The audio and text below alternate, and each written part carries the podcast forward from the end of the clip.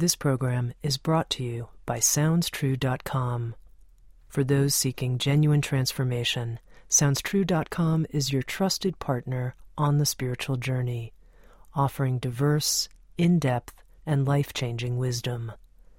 Many voices, one journey. SoundsTrue.com.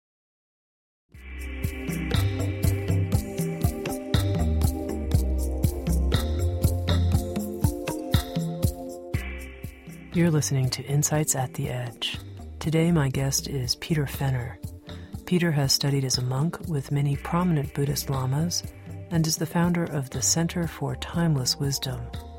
He's the author of several books, including Reasoning into Reality and the Edge of Certainty.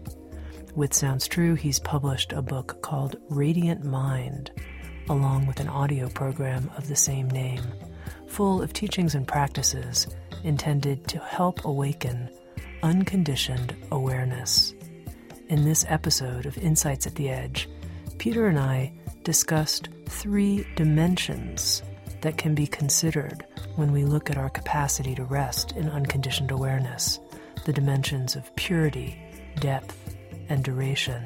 We also discussed the difference between a causal path and a results oriented path in spirituality. Peter also leads us through a brief reflection intended to help us identify and rest in unconditioned awareness. Here's my conversation with Peter Fenner.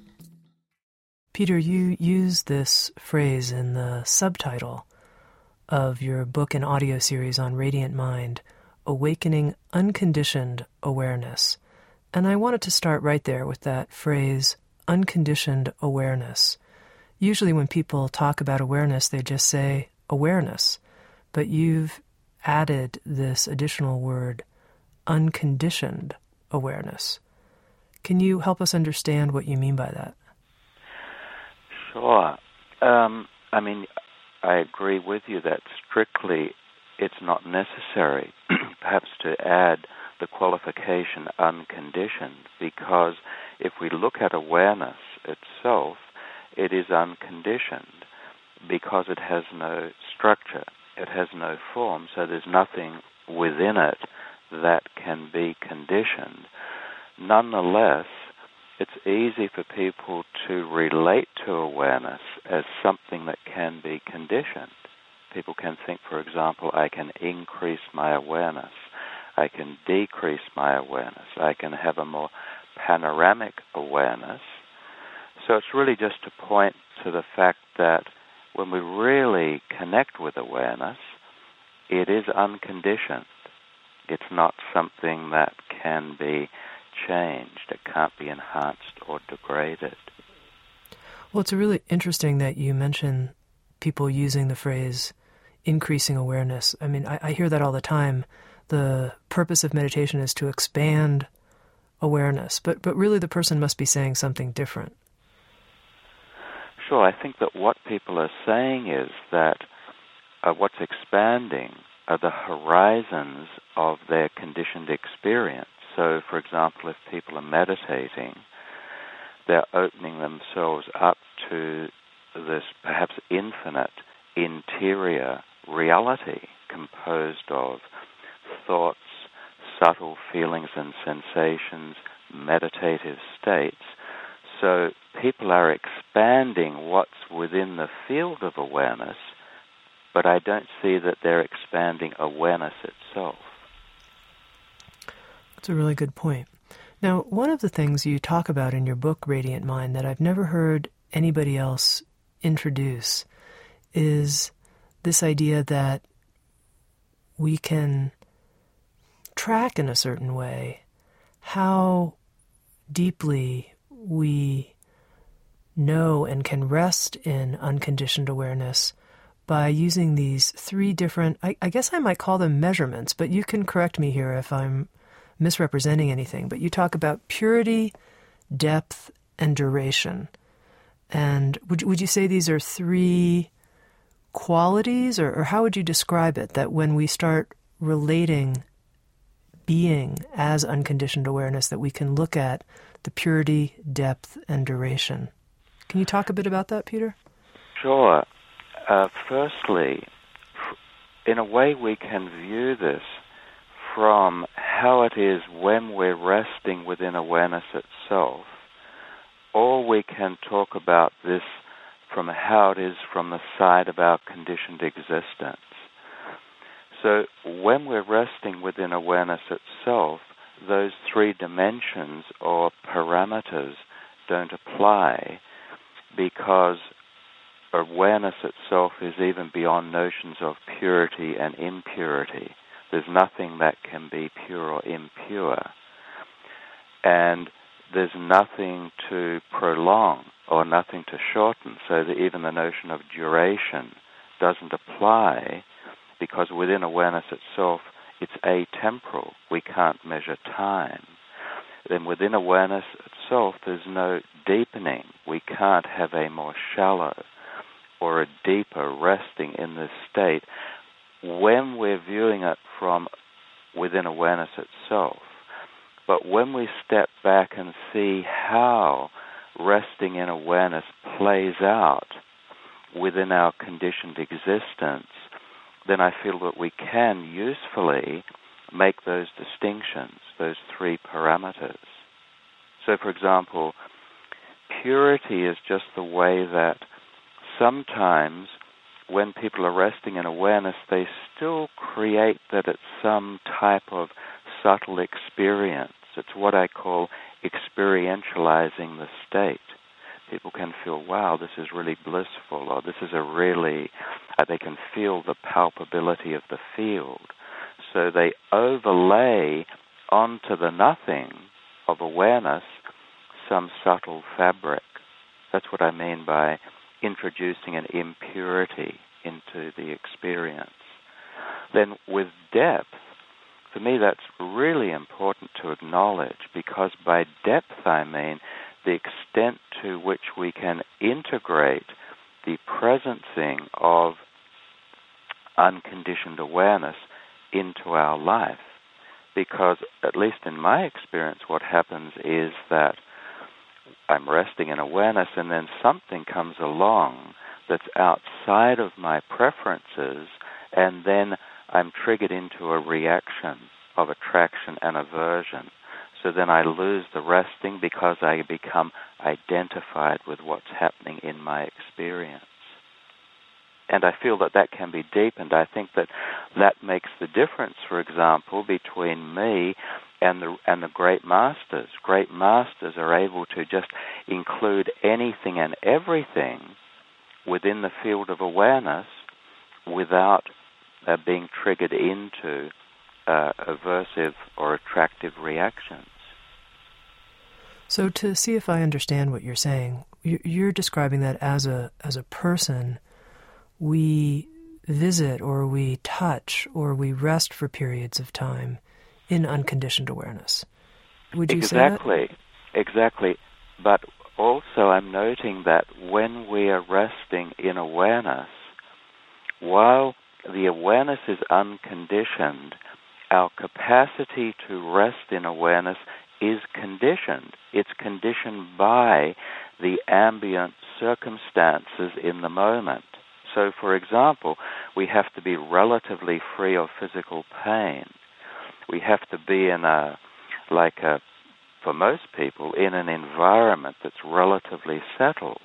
And our mind needs to be reasonably settled if we're like in a you know really intense situation, it can be difficult to presence awareness. Okay, I'm with you, and I think that in terms of these three dimensions, you know, depth and duration. Dur- duration, I think, seems pretty obvious to people. Mm. How long am I resting in unconditioned awareness before I start worrying about something or, as you say, pay attention to the pain in my back or something like that. Mm-hmm. So duration seems obvious. Depth, yeah. depth and purity, I'm not as clear on. Okay. So, well, firstly, I'll talk a little bit about purity. So, by purity, I'm really meaning that when we're resting in awareness in a pure way, there's a clear recognition that this, as awareness, is not a thing. It's no thing. It's not a phenomenon. It has no structure to it. We, it has no directionality. Uh, we can't talk about it. Uh, we can't qualify it in any way because there's nothing to qualify, nothing to put any labels on. But what can happen is that when people are resting in awareness, there can be a tendency to make the no thing into something. Why?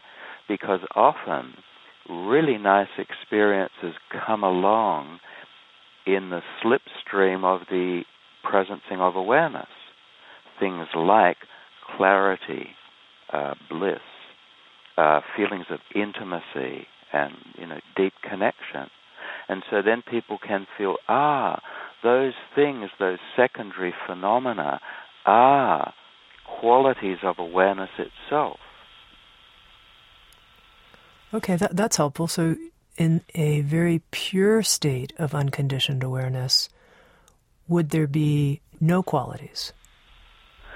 Not of awareness, but it can be accompanied by exquisite types of feelings, or, or it can be accompanied by anything, because nothing's excluded by awareness itself. It contains everything. But so awareness itself doesn't have those qualities.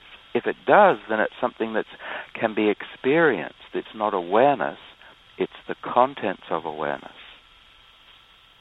Okay, I, I think that's helpful. And then let's circle around to depth one more time. Mm.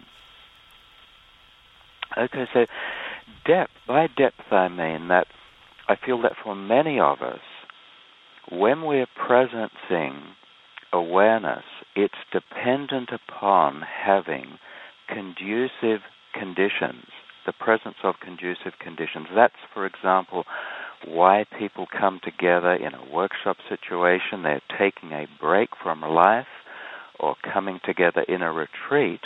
The intention is to create the conditions that support resting in awareness.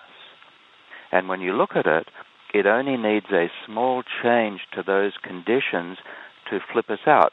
You can imagine that we're in a workshop and then someone gives us a message or a retreat and someone says, "Hey, there's a telephone call for you," and wow, you know, there can be a lot of uh, a panic even before we know what's going on, and we're no longer resting in awareness. So that, so that's in contrast to someone who has really integrated the resting in a very deep way, so they can be resting in awareness in circumstances and environments that we might regard as hostile and threatening. And I'm curious how you came to identify these three dimensions. Are they in certain texts and you're bringing them forward in a contemporary idiom, or did you discover this yourself? Well, it it just seems obvious that it's the case. It's just through working in this area, uh, being involved with the cultivation of awareness, working with myself, working with other people, it just seems clear that there are those three parameters to distinguish. And when people do it, I feel that they can have a more realistic appreciation for how the presencing of awareness is resting in their life and how it's evolving. Well, this is a really cool phrase you've been using the presencing of awareness. I like that. Mm-hmm. What do you mean by it? Uh, just being, we can be doing it now. That the presencing is not an action. Even resting doesn't really capture what this is. It's just discovering, finding ourselves in this place where there's nowhere further to go. There's no more work to be done. That's how I would see it. It's like the work is over. We're in a place where, because this, as awareness, has no structure, there's nowhere further that we can evolve. So for me, this is the pinnacle, the pinnacle of he, human evolution. So you're presencing awareness as we're having this conversation. Yes. And so we're having this conversation, and at the same time, there's an awareness of the no thing, of the nothing that is here at the same time, but here not as a physical location. And how would somebody listening be able to investigate if they were presencing awareness in their listening? Well, by seeing that there's nothing to investigate, that they can't investigate this because it's not a phenomenon. So it's really appreciating that at the same time that there's a flux of conditioned experience, in a way it's tuning into the no thing, the emptiness, just the being, the ground of being, the nature of awareness itself, rather than what's happening within the field of awareness. And when I say tuning in, again, you have to listen to that carefully because it's not tuning into something. Now, the title for the book and audio series with Sounds True, and also the title that you offer trainings under, is Radiant Mind. Mm. Can you help us understand what you mean by that? Yeah. So at the moment, I've distinguished uh, unconditioned awareness and whatever's arising within the field of awareness, which com- consists of uh, sensory phenomena, feelings, and thoughts. And so, radiant mind is when unconditioned awareness is infusing, when it's arising um, at the same time as everything is arising within the field of awareness. So, this is radiant mind. When we appreciate the indivisibility of the conditioned and the unconditioned, that they're not two separate things, that unconditioned awareness can't be separate from what's arising because it's not that type of thing. It's not the type of thing that can be the same as the contents of awareness are separate. So when we rest into that realization, we have the radiance of awareness, or awareness that's radiating as manifest phenomena. Hmm. You mentioned the difference between ourselves, perhaps, and great masters in relationship to these three dimensions purity, depth, and duration would be that a, a great master would be able to rest in unconditioned awareness for long periods of time, duration, depth, at great depth, not be disturbed by the note that they got while they were at the retreat telling them that, you know, XYZ happened back at their mm. house. And then this purity, not putting on overlays. And I'm curious in your own experience and your own life over the past couple decades, have you tracked some increasing capacity for purity, depth, and duration, and how you've tracked that, how you've measured that, if you will? Yeah, sure. Well, I think for myself and also for many people in the West, people who are familiar with non dual teachings, I think the purity is fairly easy to get, that people can rest in awareness without what I called experientializing it, without making it into an experience. Um, the duration is uh, something that, yes, if you look at it, not necessarily from one year to the next, but if I look at things like in five year uh, blocks of time, then I can certainly notice a difference from you know 20 years ago, 30 years ago, and then 10 years, 5 years, and so on. That there is an increasing capacity uh, to rest in awareness, just a little bit by little bit. Depth is something that, that yes, I can notice that uh, I can uh, rest here, be here, uh, in situations where previously um, I would have been triggered. You know, for example, by like in a workshop situation, for example, and someone's uh, attacking or uh, you know just um, like trying to have a bit of a fight or something like that, or just disagreeing. That that can all be accommodated within the field of awareness. But then, I mean, there are real limitations to my capacity to rest as awareness. I, I'm just recalling last year, for example, I flew into uh, Santa Cruz from Europe, and there was a delay in my flight, and so I arrived at about 1 a.m. expecting to find um, a key where I thought it was going to be located for the sort of bed and breakfast I was staying at. I couldn't find it. And so I, I freaked out. I thought, like, wow, my God, I've just like finished this flight. I, I'm, I'm really exhausted. And what is, and the storm is blowing in, and it's starting to rain. And what am I going to do? And I, I got to find a bed for the night. So I was really in a, quite a panicked situation.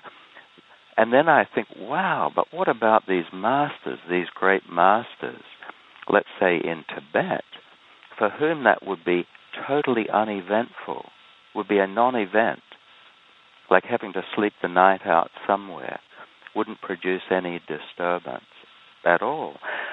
Or come again, these great masters can, you know, not have food for two or three days. It's just not coming to them. And again, it's uneventful. It doesn't produce any disturbance in their presencing of awareness. That for me is a vast difference. And that's what I mean by deepening. Mm-hmm. That's helpful. That's clarifying. Now, we've been using this phrase talking about resting in awareness. But of course, awareness is available in the midst of all of our doing, all of our activity.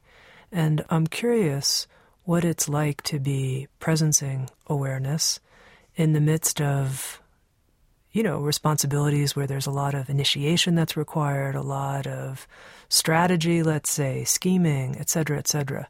What's it like kind of on the go versus resting? Oh, well, I think it is easier to presence awareness when there is a relative amount of resting.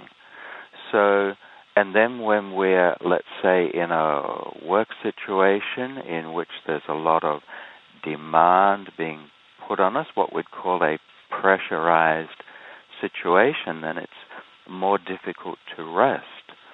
So I'm not, I guess in my life, I'm satisfied with things, how things are evolving.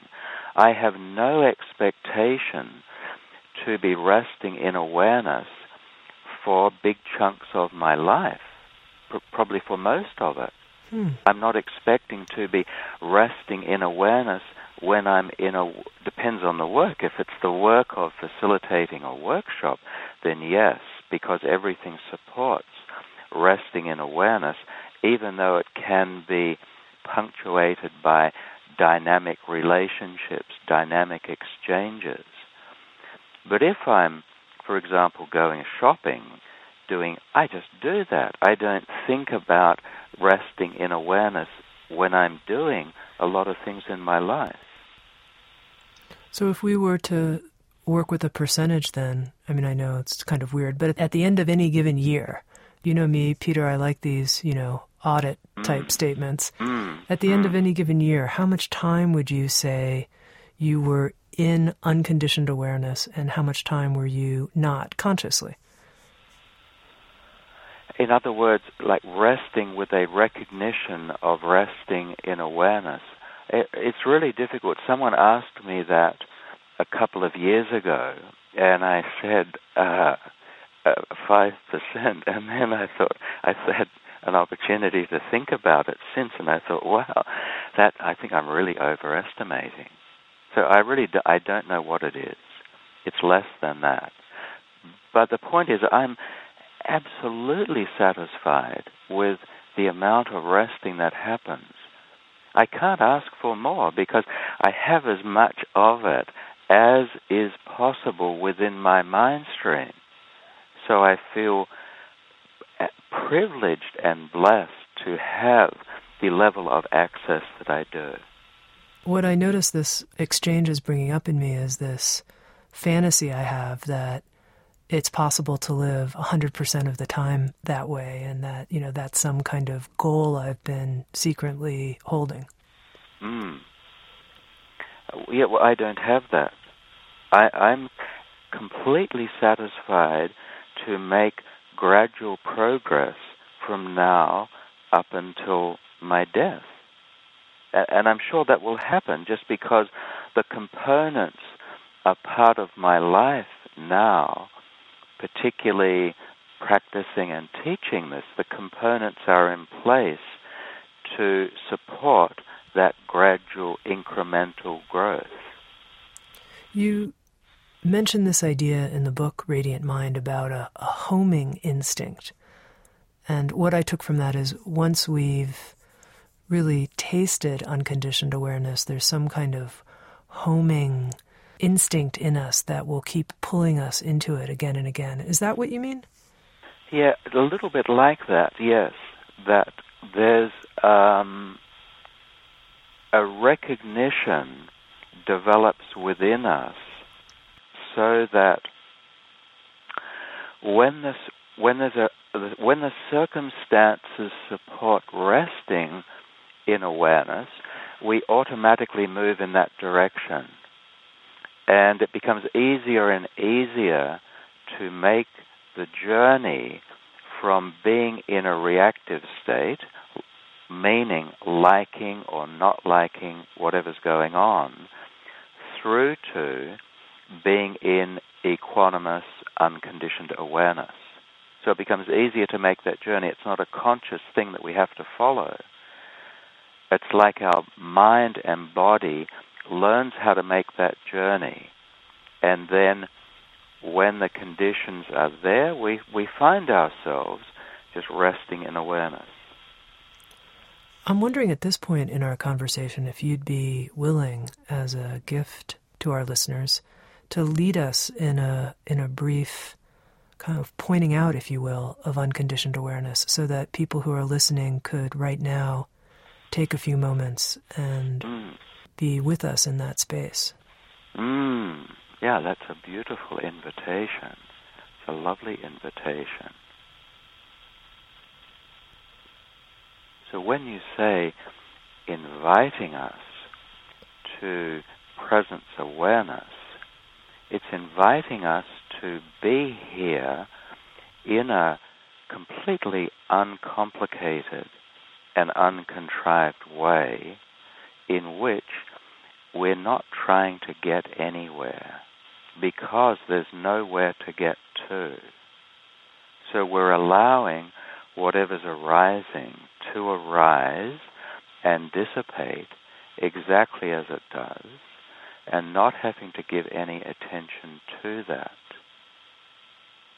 And then we can look inside and ask, who is here? Who is resting? And we can find that we can't find who is resting. We can't find a self. We can't find a center. And also, we're not resting in anything. Like we're just tuning into effortlessness the way that nothing at all can obstruct this. There are no obstructions. Nothing can get in the way of being here. Being here in the sense of being nowhere. Being nowhere in particular. And then we can just connect and appreciate that this, as awareness, has nothing to do with us. We can appreciate this. In a sense, we can join, we can enter this space, but the space really is transpersonal. It's the same for you and me and all of our listeners.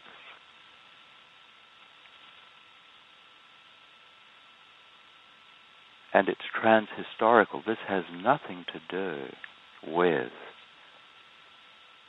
me being in San Francisco, you being in Boulder, and our listeners being wherever they are. This is beyond time, beyond culture.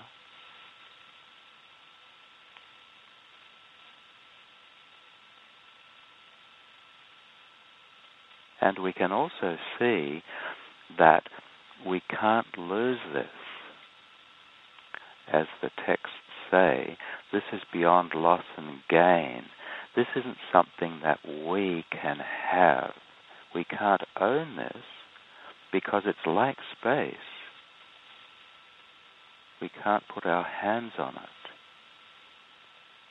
And we can't lose this. It's impossible to lose this because it's not a thing.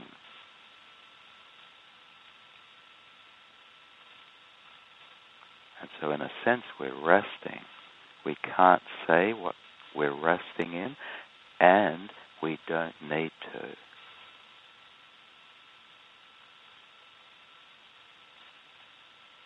And here, there's nothing that we need. Certainly nothing that we need to do. And nothing to know.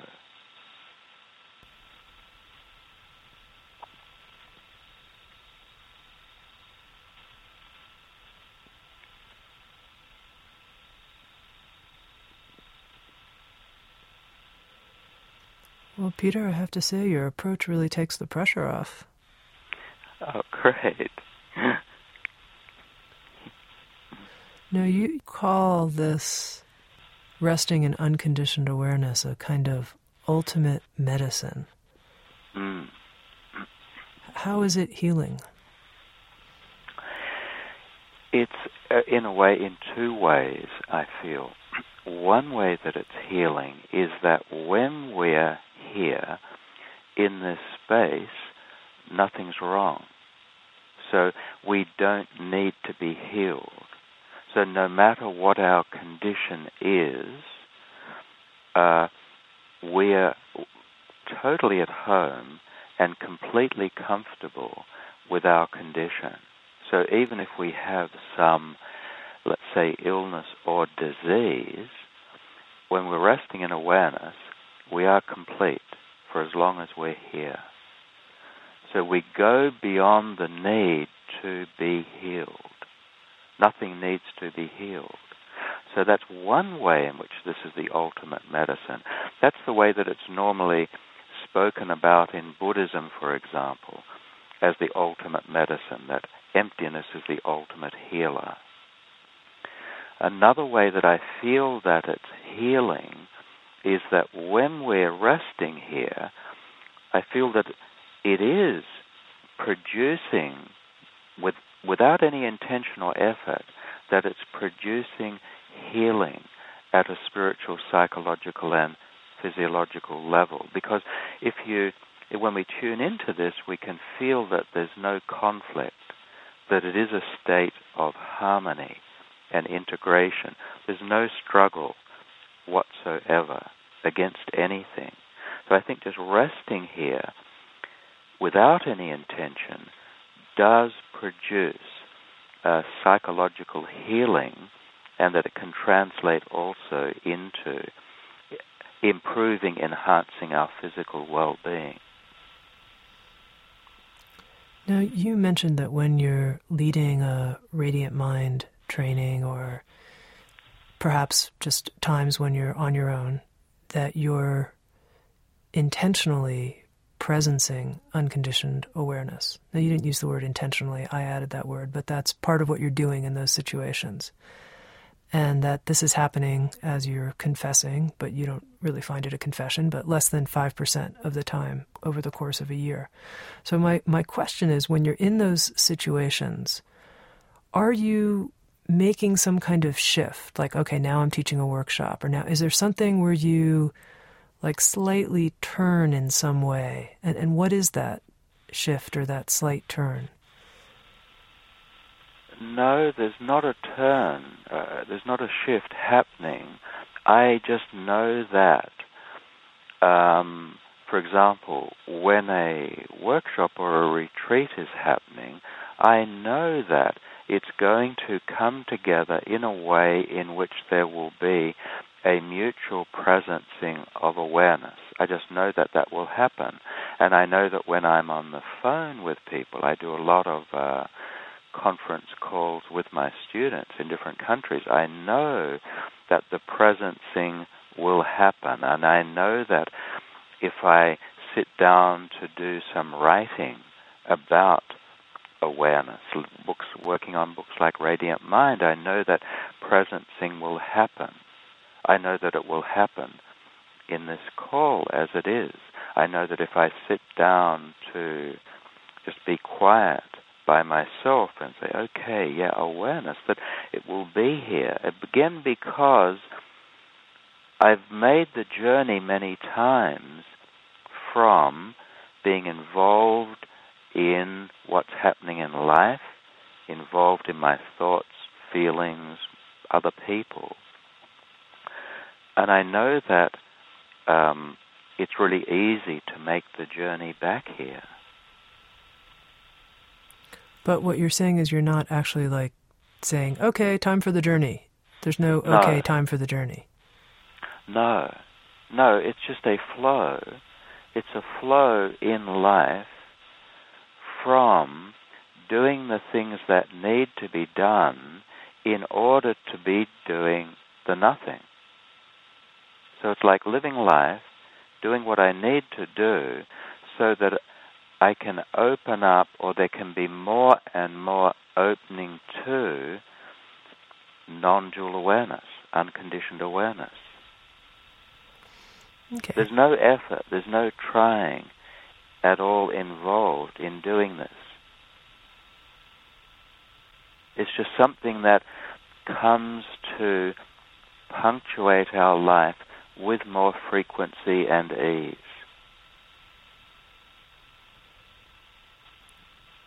Okay. Let, let's talk a moment a little bit about your own biographical history. You were a monk for nine years, and mm. I, I'm curious why you decided to become a monk and then why you decided to no longer be a monk. I decided to become, or the impulse to become a monk was um, really to take care of myself. So, like in my later teens, early 20s, I was living a like a pretty reckless and, um, yeah, um, confused life.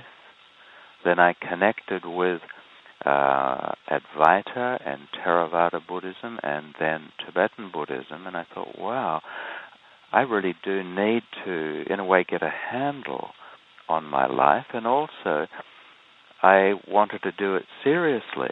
I thought if I'm going to put devote my life to uh, the spiritual path, I want to do it as effectively as I can, and at that time, I thought, wow, well, being a monk, that's that's the way to do it seriously. That's the way to fast track. That's the way to make the most progress um, in a given amount of time. Is to take on the discipline of being a monk. In part because I thought this way I can accrue or could accrue more positive karma more quickly and also create better conditions for meditating, better conditions for uh, gaining inner serenity. Mm-hmm. Sounds very goal driven compared to your current outlook. Yes, it, sure, for sure. Yeah, I mean, the I at that time. So we're going back, uh, well, close to forty years. So at that time, the idea of nirvana was unbelievably attractive. I mean, that absolutely is what I wanted. I was suffering a lot, and I thought, wow, samsara is a total mess, and I am deeply in it, and I want to get out of it as fast as I can and realize nirvana or realize enlightenment because I was also motivated to contribute to other people. But it was absolutely goal driven. I felt trapped and I wanted to escape. To protect myself from samsara and discover a state of real peace and clarity that protected me from suffering. And then after nine years? Well, it's not exactly nine years, but I think I became a little bit obsessive in the sort of monastic discipline. But I think it's just that things evolved for me over time, and I saw that that type of goal orientation produces its own suffering because it effectively confirms to us that realization can't be happening in this moment. It can't be happening now if I'm focused on a future goal. So then, it's like as a reorientation and saying, aha, okay, so how can I be complete? How can I be fulfilled in this moment? So in the traditions, this is sometimes spoken about as the difference between causal paths and result paths. A causal path is when we're doing something now, like meditating, following a particular discipline, in order to produce a result in the future, like achieve nirvana at some point in this life, at death, or in a future life, whenever in contrast to working at the result level, in which, in a way, we bring the result into the here and now. Not permanently, but as we've been talking about, you know, for five minutes and 30 minutes and with some regularity. So it was this switch to being more drawn to a results oriented path that had you leave monastic life? Uh, not exactly, but it's a, a progressive appreciation of that results orientation and a progressive appreciation of the fact that it is possible to uh, rest in what is qualitatively the experience of nirvana for five minutes, for an hour, at a time, not permanently, but just it's possible through elegant and skillful work to open up that space to enjoy that possibility. So then, so when that realization, when that capacity comes into the picture, for me at least, it made the discipline of being a monk less relevant because it wasn't needed. What's needed is to let go of all ambition, to let go of all striving. That's the only way to be here. The only way to be here is to not need to be anywhere else. If I need to be somewhere else, by definition, I'm incomplete. I'm, com- I'm creating lack and inadequacy.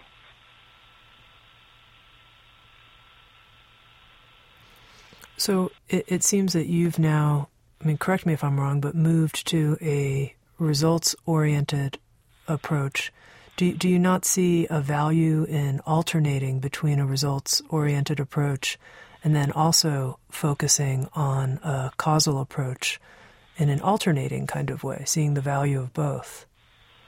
Yeah, sure, I do. And uh, I approach it that way myself. So, as much as possible, we rest here. But for me, the uh, causal approach is, I think, now has more uh, subtlety to it, I hope. And the causal approach now for me is more understanding how to live my life so more resting in awareness can happen, so more resting at the result level can happen. So it's not doing what I need to do in order to, at some point, break through to a permanent experience of liberation or nirvana. So I don't see it quite as dualistically as that. It's more, how do I live my life so I'm complete in the moment, so I'm not producing residues? How do, how do I live my life so I'm not so driven by my desires and preferences? And in this way, I can create a foundational platform that supports more resting in awareness, being at the result. Mm-hmm. Interesting, this idea that we can live in such a way that we don't create residue, or what you call in the book, Radiant Mind, complete experience. C- can you talk more about that? How do we live in such a way that we don't create residue? I feel by tuning into what we're doing as we're doing it, and in a way just listening to ourselves more carefully, and learning to live life so that um, th- so that we're not creating events, so that things are not eventful. So what I'm looking for is to act and function in a way that I'm not creating things uh, that I have to work through, things that I have to remedy, things that I have to process in the future. So, for example, in this call that we're having now, so what I'm looking for myself is that it's being complete moment by moment, saying what I feel is worth saying, uh, not saying what's not necessary, and then at the end of this, call with you, not having to think about this at all, and then just being able to move on with whatever is happening in the rest of my day. It's what I call being ongoingly complete. Learning how to live so that we're not creating regrets or also not looking to create things that we are going to celebrate, you know, that we'll bring up from the past and try and like make our life more buoyant by remembering fantastic experiences. What I notice is that in order to be complete in all of my interactions with people, I would probably have to slow down a bit. That often a lot of the quote unquote residue that's created is because I'm rushing. So something's vague or not clear or something like that. Sure. Yeah. I, I would agree with that. That to tune into the effects that we're producing in the here and now as a consequence of what we're doing, yes, it does require some settlement to just to appreciate, just to get a sense. I mean, part of what we're talking about here is the way that we all know experiences in which we say something, and it looks like we have an intimation that we don't need to say something. This can often happen in intimate relationships, like we want to have the last say, the last word, or we want to be right and we just say something, but we have an intimation that it's not necessary to do it, but we do it nonetheless. And then it produces some fallout. We regret it, like it can escalate into something, or we just go on with our day and say, wow, that was just mean spirited of me. Why did I say that?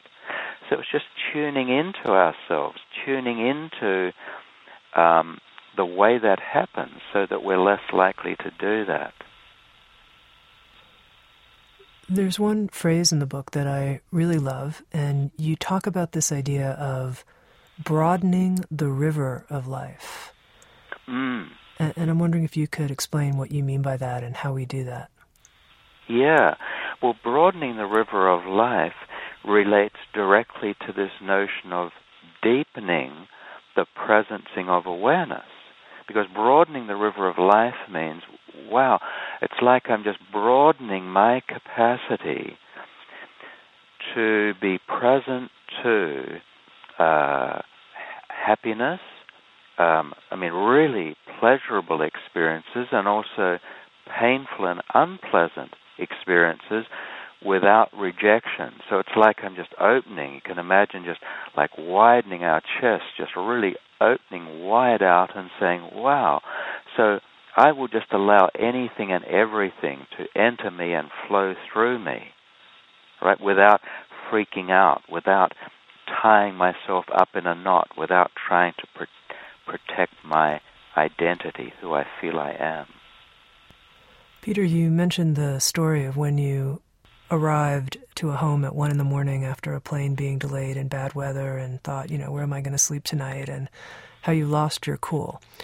And I'm curious, just as we close our program, how do you work with situations where you feel you've quote unquote lost it?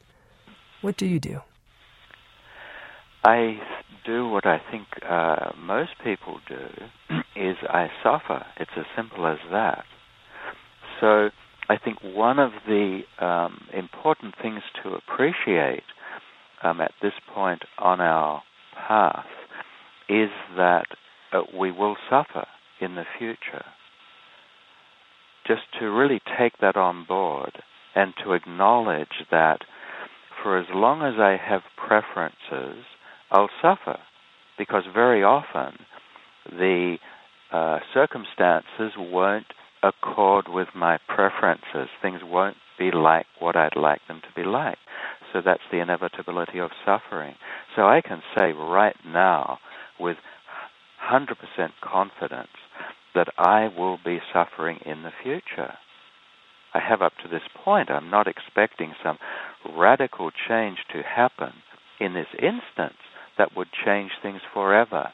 So for me, that's a great way to enter the future, to acknowledge that we will suffer in the future as a function of how we're conditioned, that we have preferences, things we like and don't like. And yet, in this moment, that does not devalue or compromise the quality of this experience right now. Not at all. We can still be resting right now in awareness, but beyond suffering, knowing and really being honest about our situation. Not thinking, ah, I expect to be here forever and I'll be disappointed if I'm not. But acknowledging, yes, we can return to here again and again, and in between, we'll be living our life, enjoying things and also complaining and struggling. You know, it does seem, though, Peter, that many spiritual practitioners are looking for that time in their life beyond which they will never suffer again. You know, they'll have some kind of great waking up experience, shift in their being, and there there will be no more suffering. Mm. And and you're describing something quite different. Yes. Yeah, I just feel that what I'm describing just feels more realistic to me. What you're describing may happen for, you know, one in wow, I think probably one in less than a hundred thousand people. I can't really put a figure on it, but that's really enough to say, wow, I'm not really expecting that for myself. And so, in that, there's a, a kind of relaxation that you're not needing some kind of crossing like that to occur. Yes, not looking for it, and I don't need it. I don't expect it. So then I'm free from that expectation, free from that need for that to happen. And so that allows me to be free in this moment because I'm not looking for that. Very good. I've been speaking with Peter Fenner, who's the author of a book and audio learning series on Radiant Mind Awakening Unconditioned Awareness. And Peter also offers Radiant Mind trainings for therapists and other people who are immersed in non dual teachings and teach non dual teachings.